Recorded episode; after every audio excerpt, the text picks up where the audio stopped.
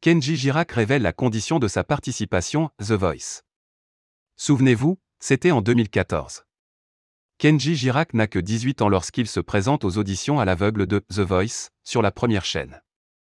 Après avoir rencontré un franc succès sur YouTube grâce à sa reprise du titre, Bella, de Maître Gims posté par son oncle, l'artiste en devenir tente de convaincre les coachs avec cette même chanson.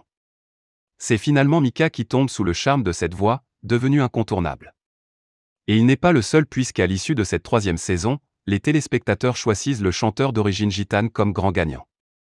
Mais si le destin de Kenji Girac a basculé, tout aurait pu être différent si la production n'avait pas accepté une demande du jeune homme, je n'avais pas spécialement envie d'être connu ni de passer à la télé, a-t-il d'abord confié dans le nouveau numéro du magazine Gala, avant de révéler qu'il était partant pour l'expérience, à condition que mon père m'accompagne.